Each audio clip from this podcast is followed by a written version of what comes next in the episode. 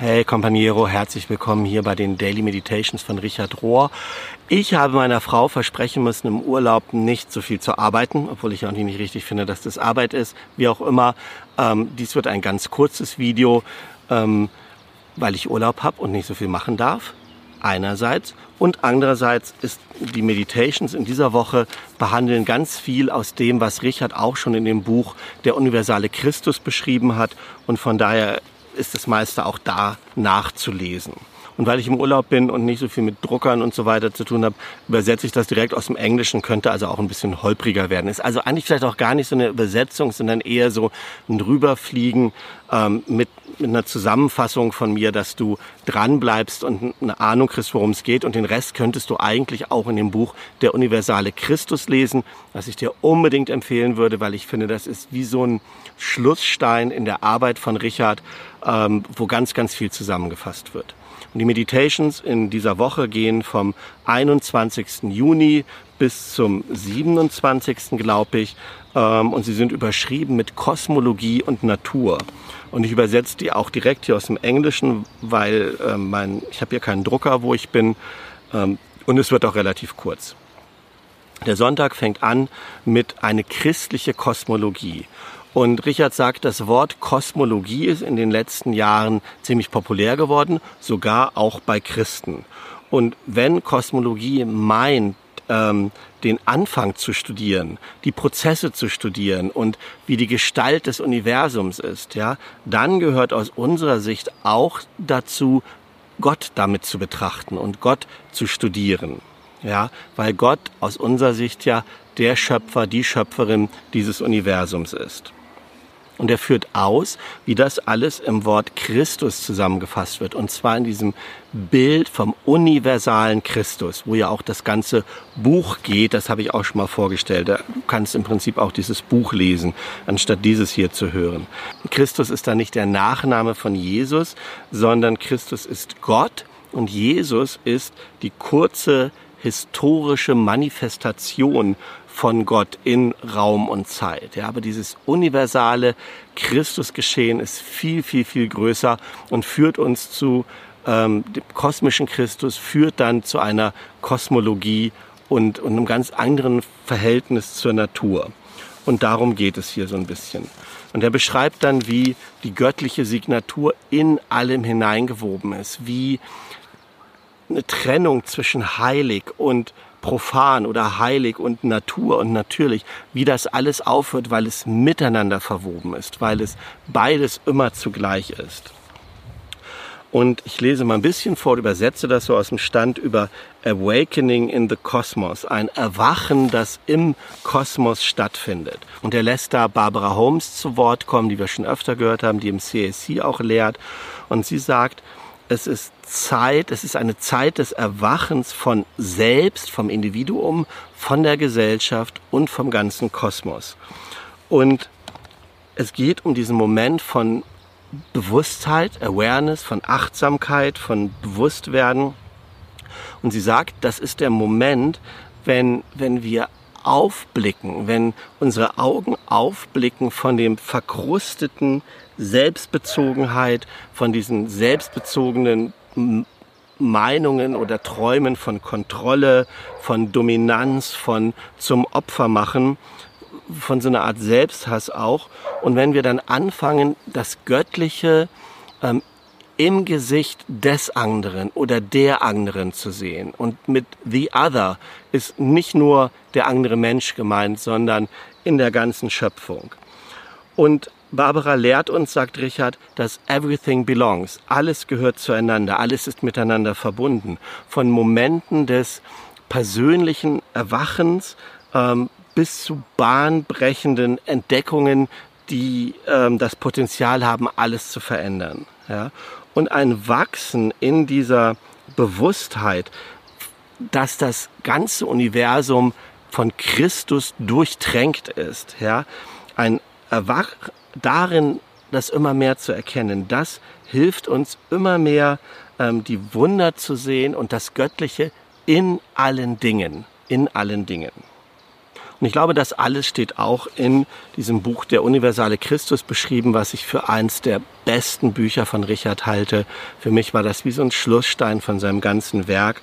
Und er führt auch auf dieses Buch am Ende nochmal ähm, und sagt Folgendes. Die Erkenntnis, dass ähm, dieser intrinsische Wert, die intrinsische Schönheit, sogar die, in, die Seele der Schöpfung in den in der ganzen Schöpfung, in den Elementen, in den Pflanzen, in den Tieren, zu erkennen, dass das Göttliche in all dem ist, ist ein großer Shift, ein, eine große Bewegung, Entwicklungsschritt könnte man sagen, für westliche äh, Christen.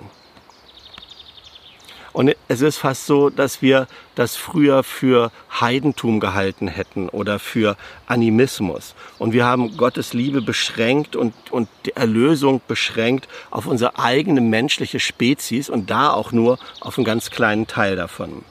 Das Wort profan aus dem Lateinischen kommt aus dem Wort pro, was meint vor, also vor etwas zu sein, und fanum heißt Tempel. Also profan ist alles das, was sich vor dem Tempel stattfindet. Ja?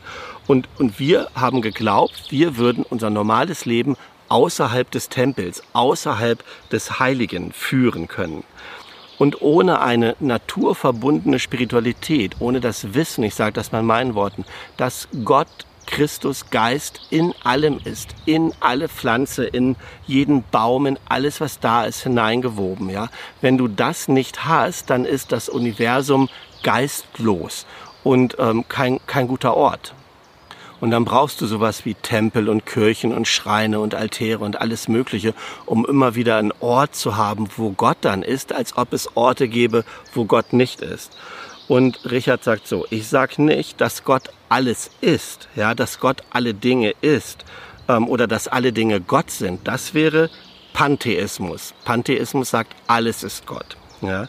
Ich sage, dass jedes lebende Ding einen Aspekt von Gott offenbart. Gott ist viel größer als das ganze Universum und gleichzeitig ist er oder die Schöpferin, der Schöpfer, die Schöpferin des Universums durchdringt alle Dinge, die er oder sie geschaffen hat. Und das nennt sich dann Panentheismus. Ja, Theismus ist, Gott ist getrennt von äh, von seiner Schöpfung und ist irgendwo, ja, außerhalb von, wie immer das gehen soll, aber das ist klassisches christlicher Theismus. Pantheismus, alles ist Gott, der Baum ist Gott, ähm, die Blaubeeren sind Gott, aber mehr ist nicht. Und Panentheismus heißt, Gott ist sowohl in allen hineingewoben, in die ganze Schöpfung hineingewoben, als auch getrennt von ihr gegenüber etwas noch Größeres, was unser Denken sprengt, ähm, aber es geht ja auch nicht darum, wenn wir es begreifen können, ist es irgendwie auch nicht Gott. Und er sagt dann am Schluss so, wenn Gottes Geist sich in Materie manifestiert, dann wird Materie äh, eine heilige Sache. Die materielle Welt ist ein Platz, wo wir ganz wunderbar Gott anbeten können, ähm, einfach dadurch, dass wir umherwandern, in dieser Welt, dass wir diese Welt lieben, dass wir diese Welt respektieren. Alles Sichtbare, ohne irgendeine Ausnahme, ist ein Ausfluss, ein, ein fließt aus Gott heraus. Ja, ein Outpouring of God. Und was sonst könnte Realität denn sein?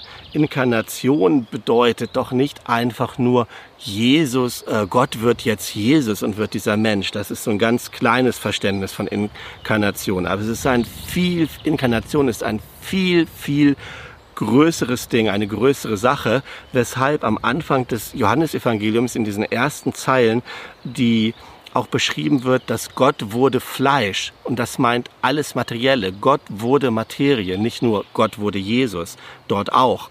Aber sozusagen Schöpfung ist die erste Inkarnation Gottes.